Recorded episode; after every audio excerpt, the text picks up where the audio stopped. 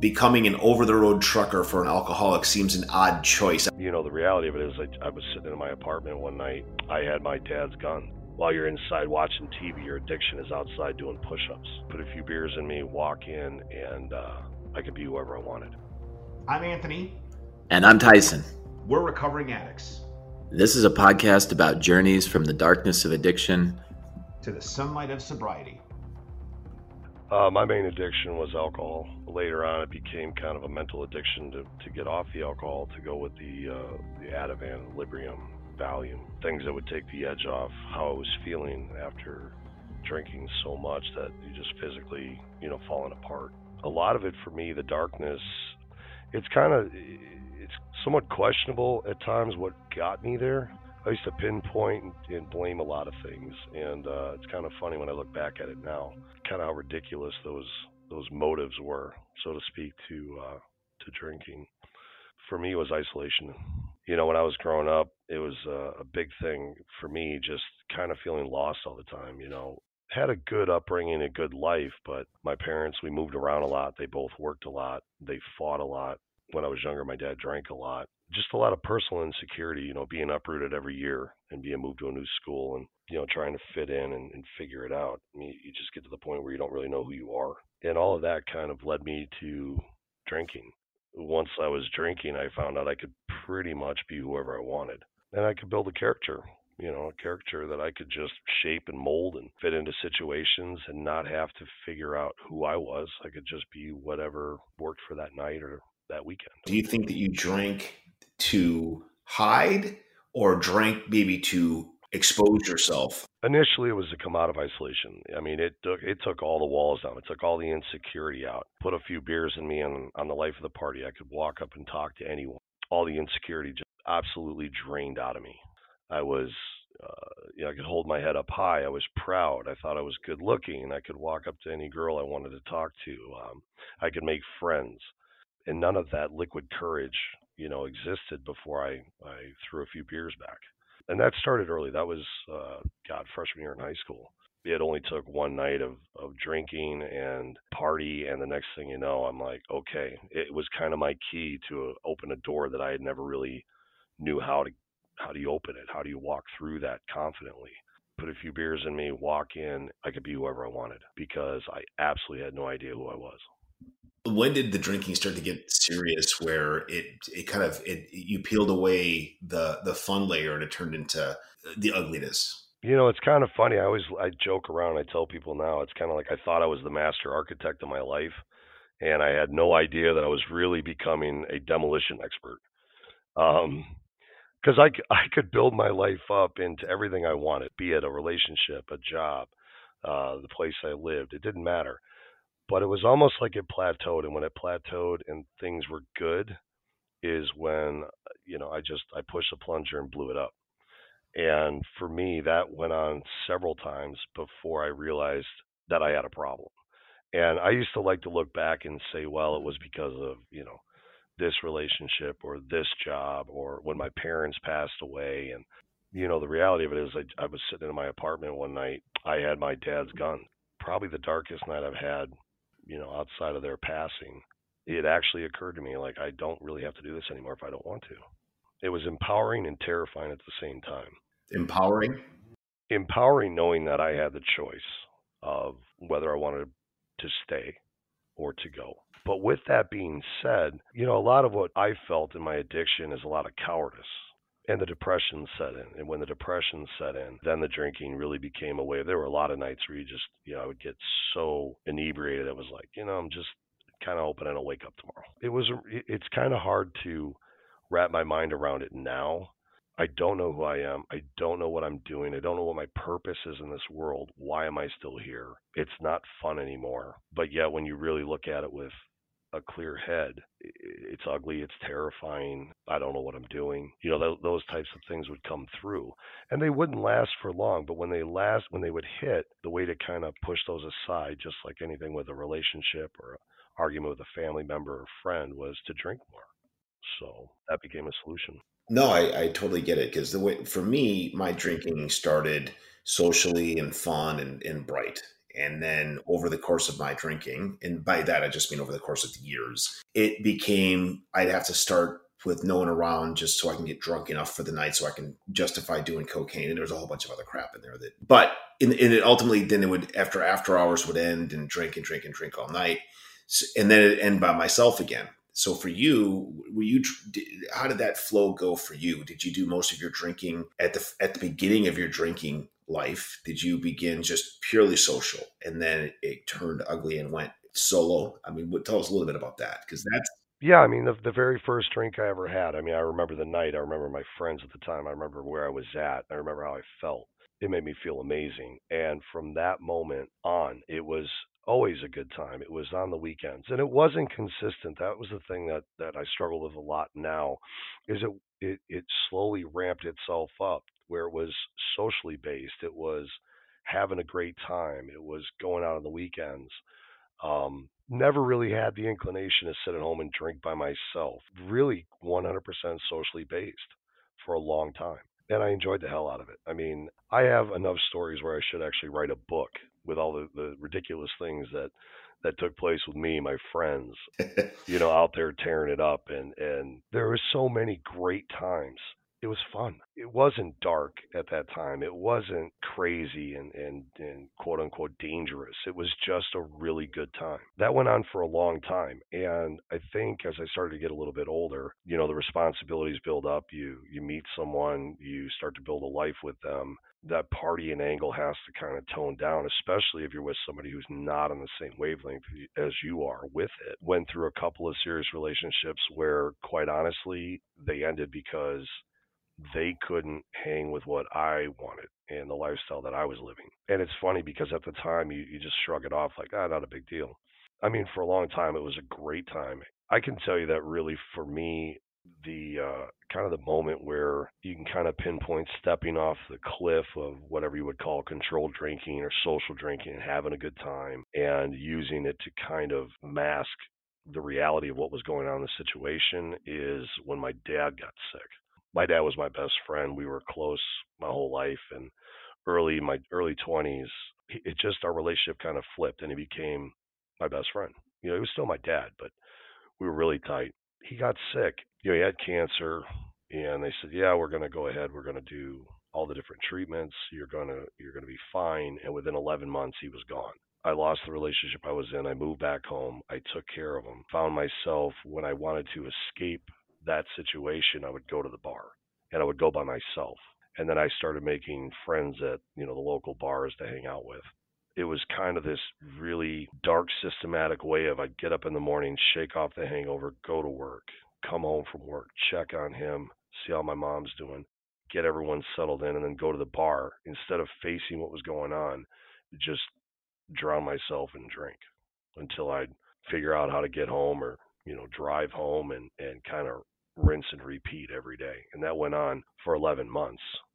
And then shortly after my dad passed away, we found out my mom was terminal. The train just kept rolling after that. It was, I, I just kind of looked around and I thought, you got to be kidding me. And it was just kind of a self soothing mentality. It, it just get up and work, go home and take care of things, drink yourself to sleep. And that's really when it got dark.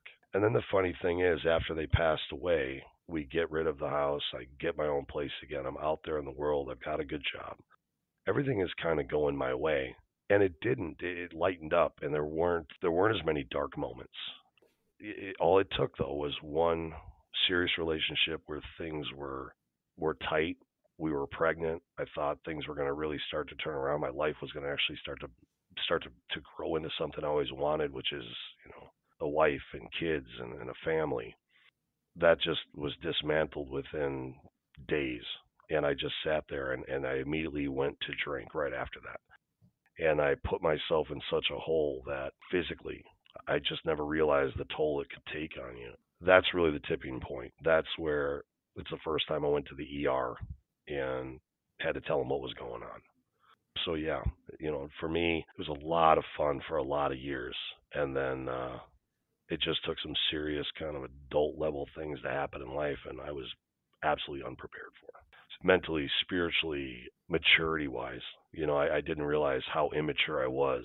You know, at 35, I think I'm walking around and I've got the world in my hands. and I had no idea. I was still just a little kid.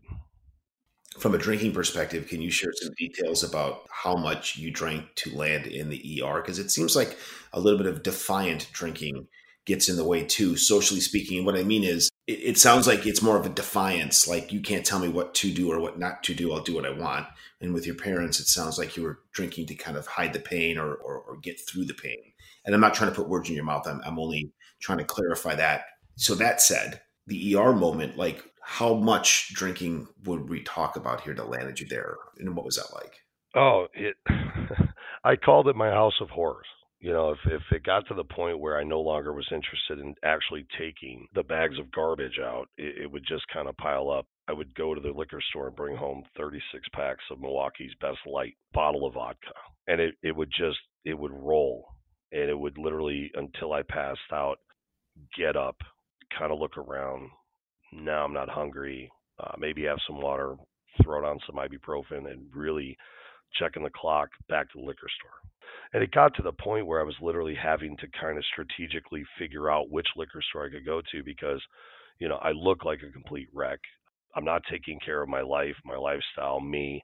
And so I'm kind of trying to sprinkle it around to figure out where to go, what time they open, kind of that mentality. You know, when I went to the ER, I was in the hospital for 11 days. They detoxed me, they cleaned me up. I got out into the world and I realized when they shot me with the Dilaudid and I left and it, and they detoxed me and I got out. I was feeling like a million dollars and I'm like, yep, this is good. I'm going to handle this and I can drink again. And the weird part about that is I found myself in this crazy cycle of go to the ERs. And just like the liquor stores, I would pick the ERs to bounce between because they would normally shoot you with Dilaudid if you, you know, said you weren't feeling well. They'd give you Ativan, a prescription, a prescription of Valium, maybe Librium. And it became this kind of cycle. I would take time off. It would get really dark. I would drink like crazy, and then, hey, I got a detox, and I'd go to the detox and take four days off of work and get cleaned up and come out, and pretty much go right back into the drinking. And that cycle, you know, between the detox, uh, the drugs, and you know, rehab, they came, they became like the three pillars of my life and then you know obviously to hide it all that fourth pillar becomes lying and isolating so that the world doesn't really know what you're doing so the sheer amount of alcohol i mean i walked into the ER one night completely what i thought was sober talked to everyone had you know i told them i wasn't feeling well they took my blood and the guy came the doctor walked in and said i'm not even sure how you're awake right now. Your blood alcohol is 0.39 i said i don't know. I'm just not feeling well. I have a stomach ache. That was the night they admitted me. It, it's shocking the sheer amount of alcohol you can drink. I would eat every four or five days just to take the edge off. You're living by yourself, you're in an apartment, you would just stock up, leaving Las Vegas style with X amount of alcohol, whatever that looks like for you. Just drink with a mission, and the mission was to end up in the ER to get the Dilaudid.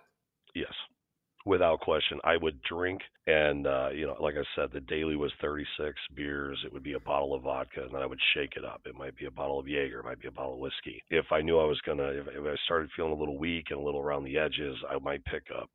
You know, instead of one 36 pack, it might be two or three. The fridge was filled with beer. Uh, I would have two to three bottles of alcohol on the, on the countertop at any time. And when it got to the point where the physical pain of it became so great, I would muster up the best I had in myself, throw on a pair of shoes, take myself to the ER, explain that I had a stomach ache, I wasn't feeling well, whatever the case may be, and those drugs and that care and that uh, that kind of mentality of they're not going to just spin you back out of they're going to keep you, and that that became very comforting because you know it's funny about isolation is a lot of the times all my binge drinking started with the fact that I was lonely and the more I drank, the more I binge drank, the lonelier I became, and the isolation became greater. And whether that was at my home in a house of horrors that I love to call my apartments in the past, if I had lost my apartment, I was staying with a friend, I would simply leave and and go grab a, a weekly rate at a, a rundown motel and, and do it there. And I would take it to the level where the the pain would be so great that I would literally try to muster up the best I could if I didn't call an ambulance and get in the car, go to the ER, throw myself on their mercy. They would figure out, okay, are we going to keep them and detox them? Can we send them somewhere else? You know, the funny part about that is you start to realize after I came out of some of that dark depression, but I wasn't ready to throw in the towel on drinking. It became a system. And then I rebuilt a part of my life. I got a job again because eventually you do run out of money. And I started working. I started to be a functioning drunk, for the best way to say it. But I figured that I could always push it to that edge. And if I, and I always kind of had an idea like if I keep drinking, I'm going to have a problem. But I also know that I can hit the ER, I can hit the local detox unit. I have the insurance. And it became this just cycle game that I would play had no interest in dating, had no interest really in friendships, relationships. It was just kind of a mindset of just became this this this big wheel of of a life that I'd created. It was it was simply it was get up, go to work, come home, drink. Continue that. Then on the weekends, if I pushed it too far, simply be a call to the boss. Hey, I'm going to use some vacation time. Go check myself in a detox tell them for the 15th time that yeah i know. I know i have a problem but um, you know it's going to be okay this time. What does detox look like in the er or in the hospital? Do they just uh, tap you with ivs and then just flush you out? I mean what, what, what are they doing for you? They'll always hit you in the beginning. They, they hit you with dilaudid because you're in pain and that's a wonderful feeling they'll bring you in, they put fluids on you, they figure out where your blood levels are. And normally I would take myself to where the vitamin deficiencies were there. Um, they'd have to give you a, you know, give me a banana bag, multiple IVs to get my system stabilized. And at that point, they keep you. And then they start to feed you either an Ativan or a Librium or Valium. And that starts to take all those negative effects of the alcohol away from your system. And you start to feel better if the ER turned and, and burned me, which you know they would bring me in and and feed you Benadryl and tell you to go home and sober up, well then I'd call a detox unit. The detox unit, you you grab a bag and you check in like any movie you might see about rehab, and you you check yourself in. They go through the bag, they throw you in scrubs, or you're in a pair of sweatpants and a t-shirt. Throw on some flip flops. They start to feed you Librium or Ativan. They hit you with big doses in the beginning and eventually wean you down over anywhere from three to six days. They send you on your way and then you're back out the door. How many times did you admit yourself to clinics, ERs, detox units? Yeah, the ER visits, uh, close to 25 detox units. I know I've been to five of them. Of the five, the one I love the most, uh, I could turn and burn there pretty much every other week if I wanted to. Detox stays uh, about a dozen, and then three stints in rehab. So what? Uh, wow. Um, forgive me. I try not to react sometimes. I apologize. Okay.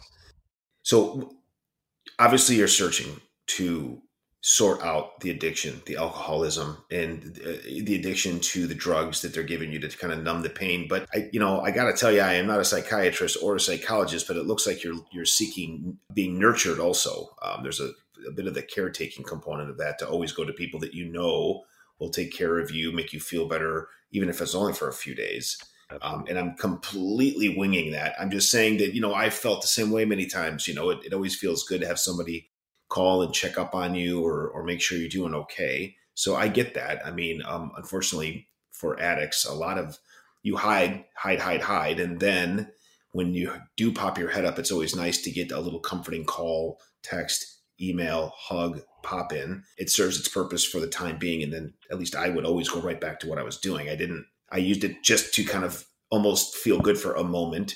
And then so, okay, you've, you've tried to push over. I'm mean, Jerry Seinfeld said this on his show. You've got to try to push over the soda machine a few times to get it rocking and then it goes over. So you go through all those detoxes, all those ER visits, all of those rehabs. What finally started to stick or or lead you from the darkness of pretty aggressive addiction into the sunlight? Like what what took? I I don't want to lead you, no, but it no. seems like you worked hard on figuring out the source and not just working on the alcoholism and the drug addiction, but the source or the problem, the issues that mentally, if I could say that, that you were dealing with.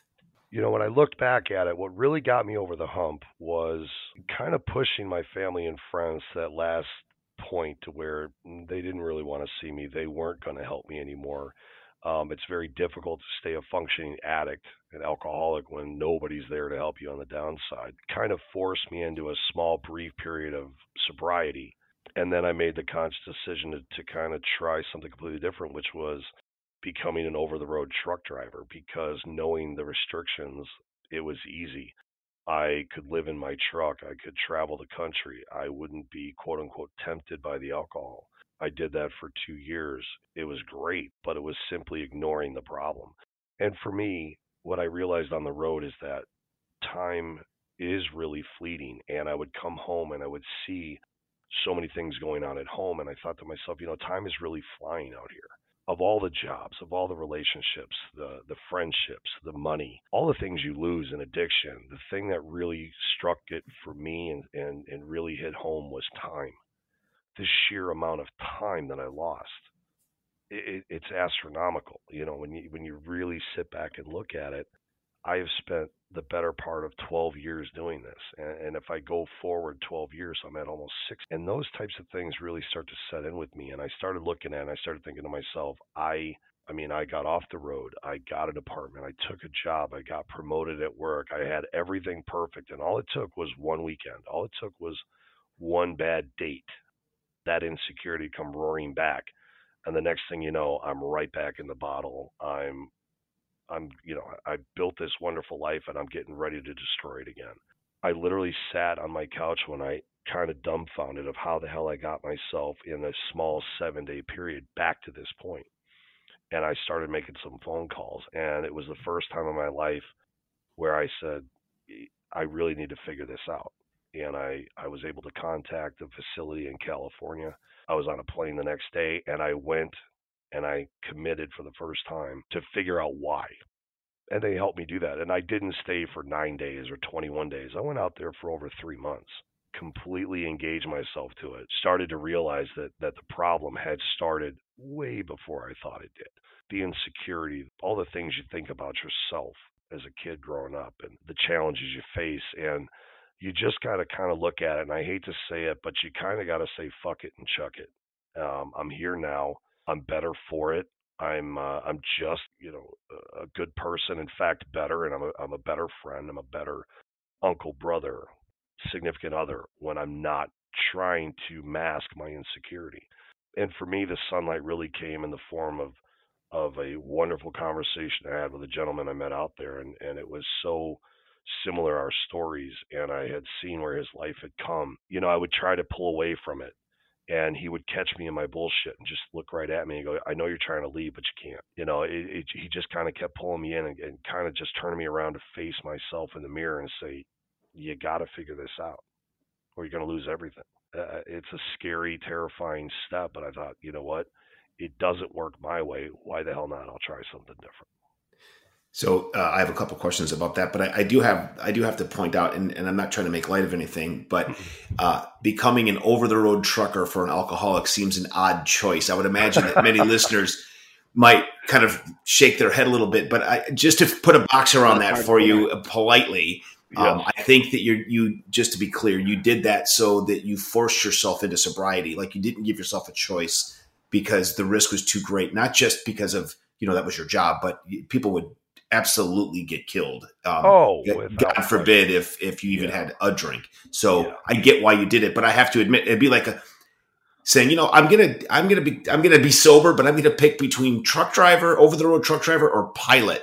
Like, you know I mean? like they just seem like odd choices for for people. But I get why you did it because it forces you into as an addict. For me, it what getting up in the morning and always getting up early. Like that was kind of my thing. Like no matter how late I stayed up, I always forced myself to try to get up at a particular time. Mm-hmm.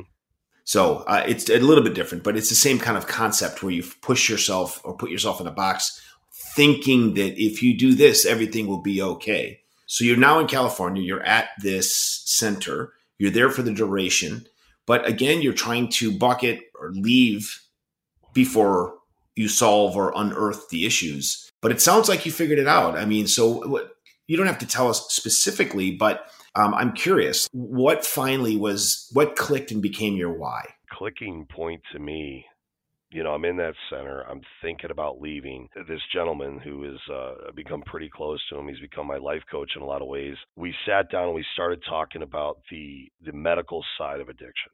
We watched, you know, he showed me these programs. We we kind of talked about how it physically affects the body. There's a tipping point that science can't really quite figure out, but we know it's there.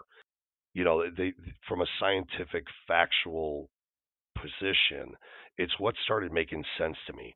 And I don't want to say it gave me a pass, but when I started looking at it and I started to understand the science of addiction, it because honestly for me the AA and the moral uh, all the other stuff they say in the big book it works for a lot of people. It didn't really connect with me. Um, but when I start to look at it, and I, it, it, it's not an excuse, but when you look at it and start to go, okay, I've crossed the line. This is what addiction does. This is what they're finding out about it.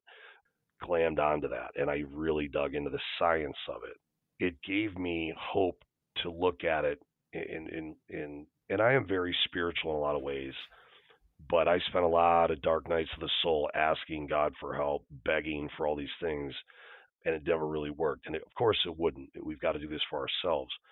But when I started to dig into the science of how alcohol changes you, the biology of it, addiction, the uh, the disease model, that's what really opened my eyes to look at it, and I and it became almost kind of a second addiction where I really wanted to start looking at it and figuring out why.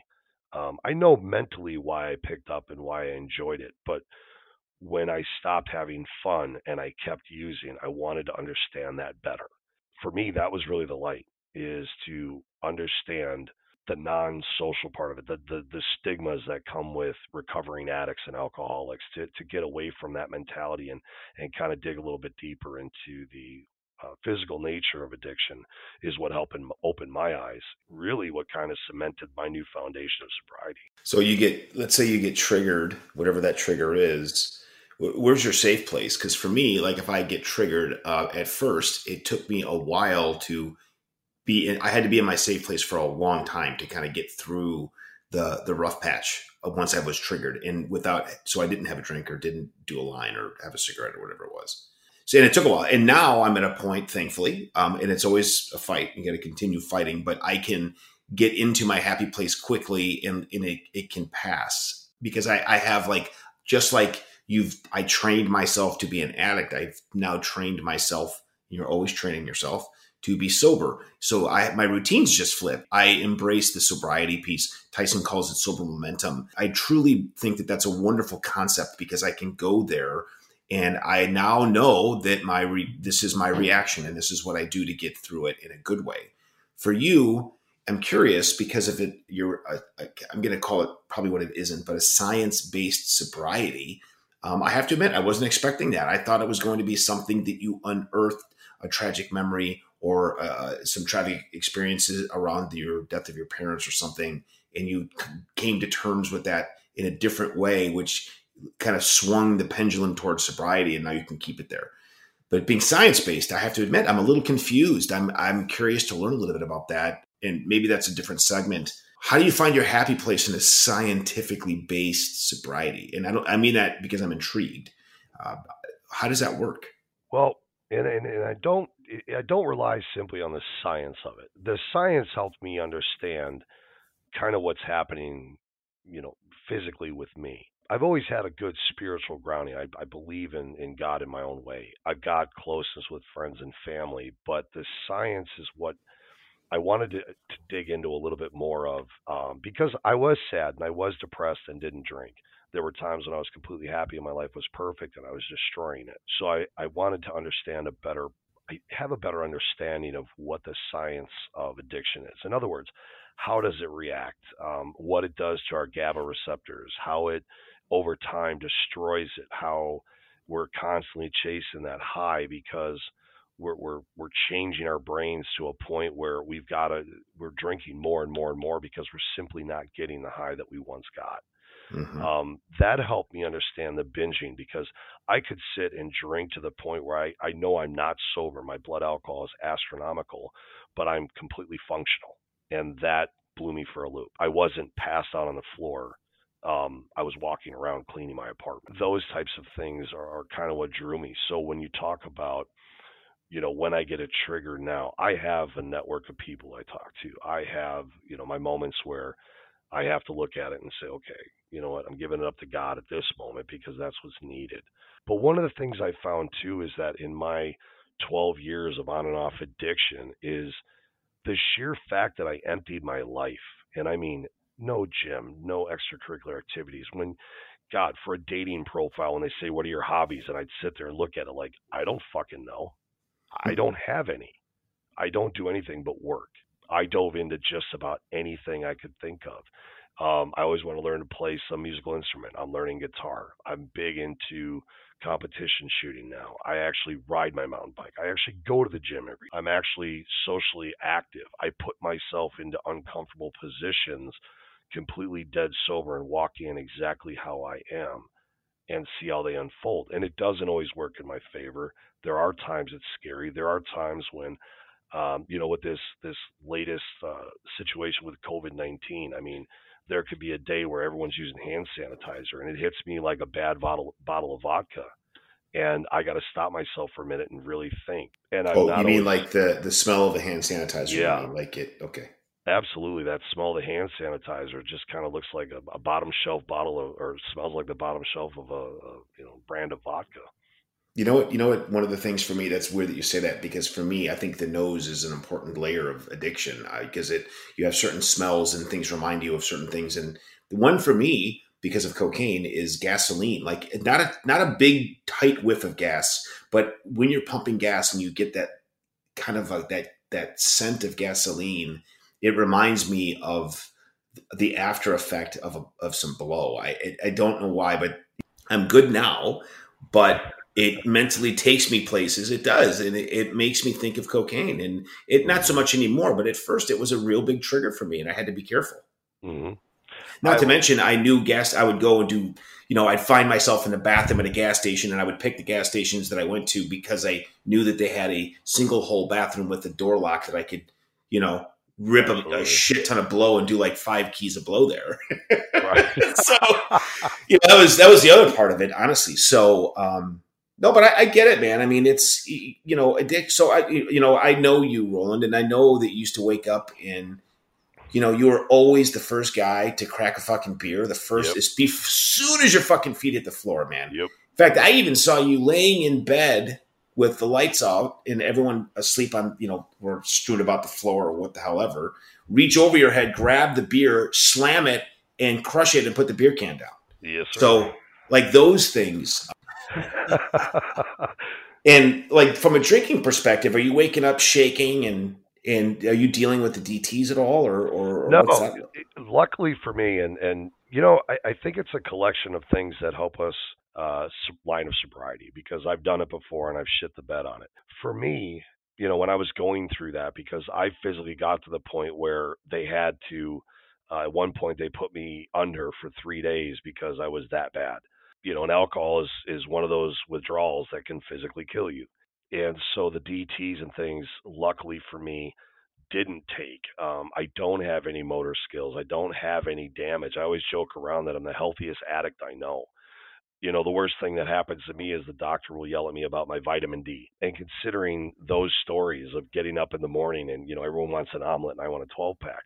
You know, shit, I was late to my own wedding because I was drinking beers and watching the NFL draft. I mean, there's some funny stuff going on in the past. But um, I told her not to get married on the day of the draft. She didn't listen. I was late. But the funny thing about it is, um, um, That's money. but the funny part about it is, you know, when, when I look at it, and like I said, there's no, I haven't crossed any finish line. no, I, I met, I, I met a gentleman, and uh, believe it or not, it was in Gurnee, Illinois. But I went to a, a, um kind of a faith-based uh, recovery meeting, and I was talking to the gentleman, and he was a great guy, and and I really had a nice conversation. I started talking to another gentleman, and I had mentioned his name, and I said, you know, he's shaking. How long has he been sober? And the guy said, oh, 34 years. And I said, why is he still shaking? And he said, that's pause when it stays. And for some reason, that scared the hell out of me because the big fear I had coming off alcohol was always the reaction to my body. Because you cross a certain line, and when you cross that line and you start going through hardcore alcohol withdrawals, it is terrifying. I mean, you will you will do anything and everything you can to get booze in your system because everything starts to go sideways. And the shakes are terrible. Um, that terrified me because I, I remember a few times when I would come off the booze and my hands would shake for two, three weeks before it would calm down. And it was never enough to get me to stop. Don't get me wrong. Those side effects are terrifying. But on the flip side, I know it's very easy to fall back over the line because I also know that if those side effects, if I if I throw my sobriety out the window tomorrow and go back to the old game, while you're inside watching TV, your addiction is outside doing push-ups, and there's a lot of truth to that. Oh, that's Um, fucking great. Actually, that's Yeah, I mean it's outside doing push-ups, working out, just looking at you through the window like I'm ready. When you are, I'm ready. I'm ready. Fuck. I That has to look at it. get Tyson going. Like Tyson lives for that kind of stuff. Like that has to be Mhm. right over the plate for you, Tyson. I love that. I love that. That's such a great metaphor. I mean, it, it is always on Yeah. you. I mean, I have to say, Roland, you have one of the. I resonate so much with your your story, everything that you talked about, with just your patterns, your the cycle you talked about. You ever read a book like a, and you're you're intending to just like highlight a few things, and then you end up realizing you're highlighting everything in the whole thing, and you're like, why am I even highlighting? That's basically what happened over here. I was taking notes on your thing, and I'm like, wow. One of the big ones that came up that I resonated with was you moved around a lot when you were a kid. So did I. And you said you were always trying to fit in and figure it out every year. yeah, And I thought, I think that's an interesting feeling. I, I felt that way too. I moved all the time growing up. And I actually thought that had something to do with with my drinking too. I was I was an alcohol guy. I was I was pretty I was I was a big binger. Started pretty similar to you, like everybody having a good time.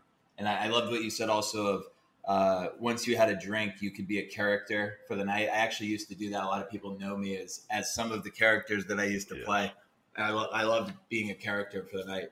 Um, but what's so interesting is there was you said something about how you would always get to a point of having everything be really going well for you, right? And then you would somehow screw it up or like kind of like blow it up. I had that too. That was a huge pattern for me. I would get things going well and and then I would I would usually screw it up by like doing something obviously drunk, just like going out of my way to, to cause that. And you were you were talking a lot about yourself and then self probably like kind of love etc and eventually found that the reason that i was blowing things up was because i unconsciously didn't believe that i deserved them do you feel do you feel like there was something kind of like unconscious in that sort of a sense that was causing you to blow things up once they started to go well yeah, definitely. I mean, I, I joke around and I call it that. You know, like I said, I was a master architect. Architect. I was articulate. I was always building stuff, not realizing that all I was doing is setting demolition charges. Because at some point I was Right. going to push it, you know, and, and just flip the switch and blow it down. That drive to fit in, it's that drive to please people. You you don't think of yourself first. You're you're consistently thinking about others. And i don't mean that in a positive way either. I mean you, you will you will drain your own batteries. You will you will basically destroy yourself in trying to provide them things they're not asking for to sh- to show them that that you have value when they're not seeking it. Yes that's so well put. I that, i mean for someone that that's describing like Yeah. me It- that is so that's music to my ears. literally offering your your entire being to someone when all they're asking for is friendship or whatever it may be yes. but you feel so there's such a need in you show them to prove to them that that what you're saying what you're doing it it it is heartfelt. It's from the soul. It, it's it's almost a never ending seeking of a kindred spirit and they're not seeking that from you. And and and unfortunately it also leads i know a lot of times with myself it leads to times of frustration or i'd start to get upset because they didn't quite see what i was trying to provide them and then I get almost defensive. I get angry. I would then, you know, kind of reject them or maybe um, step away from them and go, well, you know what, forget it. And it- it's it's all of this. It's funny. It's like the hamster wheel is going 100 miles an hour in my head. Meanwhile, the other person is sitting across eating a salad, looking at you, thinking everything is perfectly fine. But we're the ones that are just everything is going through our head 100 miles an hour, and it's and it's only in your head Absolutely. And it, it's like this never ending seeking of of worth and approval and how you how you can how you can hopefully fit in somewhere. It, it's it's a and the, and the crazy part is is when you step out of addiction and you talk to people that have known you for years and they may not have known all that was going on in your head say simple things like it's i'm so glad to have you back or people you work with just you know it, it'll be random things that you don't realize how important you are you don't realize that that those times when you were just trying to be yourself, as lost as you are, self worthless as you may feel, those times when you're just being yourself are, is the moments that other people have picked up and and uh, almost request, please bring that person back, and you're looking at them going, I'm not sure who that is. I don't really like that person. I don't know. I don't know how to be that Right. person that you love so much. You know what I mean? It it, it doesn't fit. I, I've been playing a character for so long. I, I don't I don't know how to change out of the, the outfits anymore. I don't I don't know how to to drop the the, the gig. Yeah, I totally get that. Hmm. Totally get that, man. I was the the king of the costumes. I mean, I, I moved to another country and, and learned another language so I could hide out on a, in even more layers. Wow, Um, that's great. so, yeah, I had to wear all kinds of masks. I knew uh, a girl. I'm not going to say her name, but she didn't drink much because when she did drink, she turned in her alter ego was her her. I'm not going to say her real name, but her alter ego was Gertrude, and she would get drunk, and she would literally be sitting there, and we'd, she'd have a, a shot of Maker's Mark in front of her, and she's like, "If I take this one, actually, if I take this, if I take this shot after she's had a couple in front of that, if I take this shot, I'm going to turn into Gertie." And and then and then it'd be funny. She would literally turn into this fucking person. It was like, and she would be Gertie. It only had. I mean, she barely drank, man. I mean, it was rare ever to. I think I've only seen. I think I've only met Gertie once or twice, maybe. Um, but long story short, I think a lot of people have that that alcoholic alter ego that they're either bringing forth or hiding from. One of the two. It's interesting. So you know, just to maybe conceptually wrap things up, uh, Roland is Uh, like I like to try to end at a sunshine note. I'm very proud that you have taken all the right steps and, and dedicated yourself for three months in California. And I know it's a difficult question to answer. Do, do you have like a one nugget of advice to either one of three things help people take the first step towards the sunshine, stay in the sunshine, or get back on the path to sunshine? Have anything, and it doesn't have to be a long thing. It could just be something as simple as, for me, it was you know embrace the ugly. You know, like you, you have to be okay with the skin you're in, uh, but really be fucking okay with it. Do you have anything like that? Like that you like if when I'm struggling, I look at myself, if I'm in my car, in my review mirror or whatever it is, I look at the finger that's jacked up and I look at myself and, and I, I, I own what's happening. I don't run from it anymore. Do you have anything like that that, that you would bring or offer? Tomorrow is coming. How are you going to start the day? It, legitimately, it's going to come.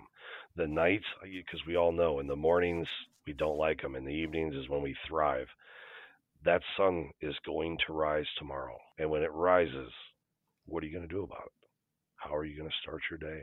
That works for me. I, I have that choice to start that day the way I want, the way I think, and I always err on the side of I'm going to get up every day, gaze out of that sun, and go, what can I do today? And I walk out of the house.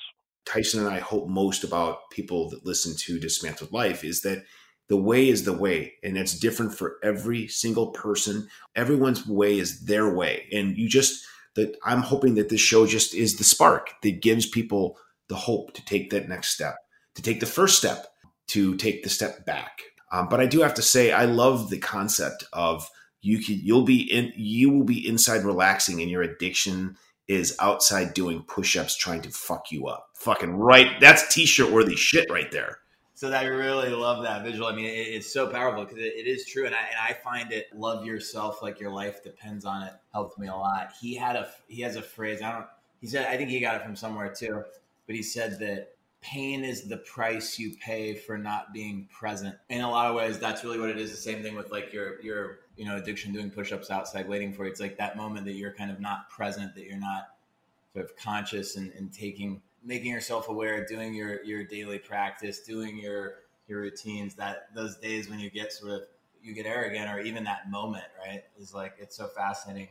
For me, I look back at some of like the craziest benders I've ever been on. Like it was like one little millisecond in time that I wasn't capable of sitting still or chilling or not blowing that first line or not, you know, taking those first drinks that ended in a you know couple week long run. yeah, and there, you know, honestly, it, it's it's tough because there's times you look back at it and you romanticize it. I mean, you you you kind of look around. It's that Yeah. never that that that never ending why. Why can't I go back? Why can't I do what I did then? Why why why?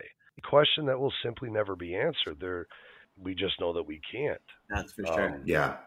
I always I, so I liken it to the gambler's lie. Uh, and what here let me let me let me put this out here is so any gambler only comes in with a big swinging dick talking shit when they win. They only tell you about the day that they won. They don't tell you about the 352 days that they did that they lost everything. And I say gambler specifically because you know you go to the casino 10 times in a row, you come out 9.9 times a loser. You know, meaning you lost your money. And then the one time that you win, you hang on that. And that one time that you break even or win 10 bucks, 100 bucks, a thousand bucks, whatever the hell it is, you tell everybody about it.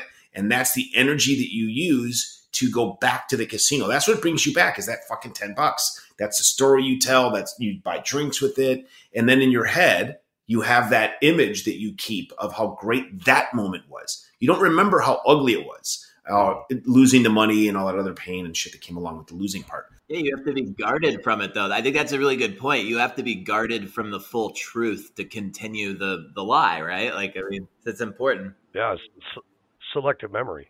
I mean, we, we remember those good moments, but we don't remember that it took three days to feel better afterwards. addicts, me, it was easier to live the lie, avoid the pain, f- Mhm. seek the pleasure at all costs, and then it turns into that's all you can do, Mhm. and then and then all hell breaks loose and your life is fucking destroyed. Rick, I, I, I do want to say, man, I am very proud of you. I love how hard you have worked to become and, and attain the sobriety that you have. You have been dedicated to it. You've gone and, and spent the three months and, and did the hard work, man. You put the fucking time in, and it's it's wonderful to have you back, my friend. I love you, and I'm so so grateful to have you back. Thank you. I love you too, and I'm glad to be back.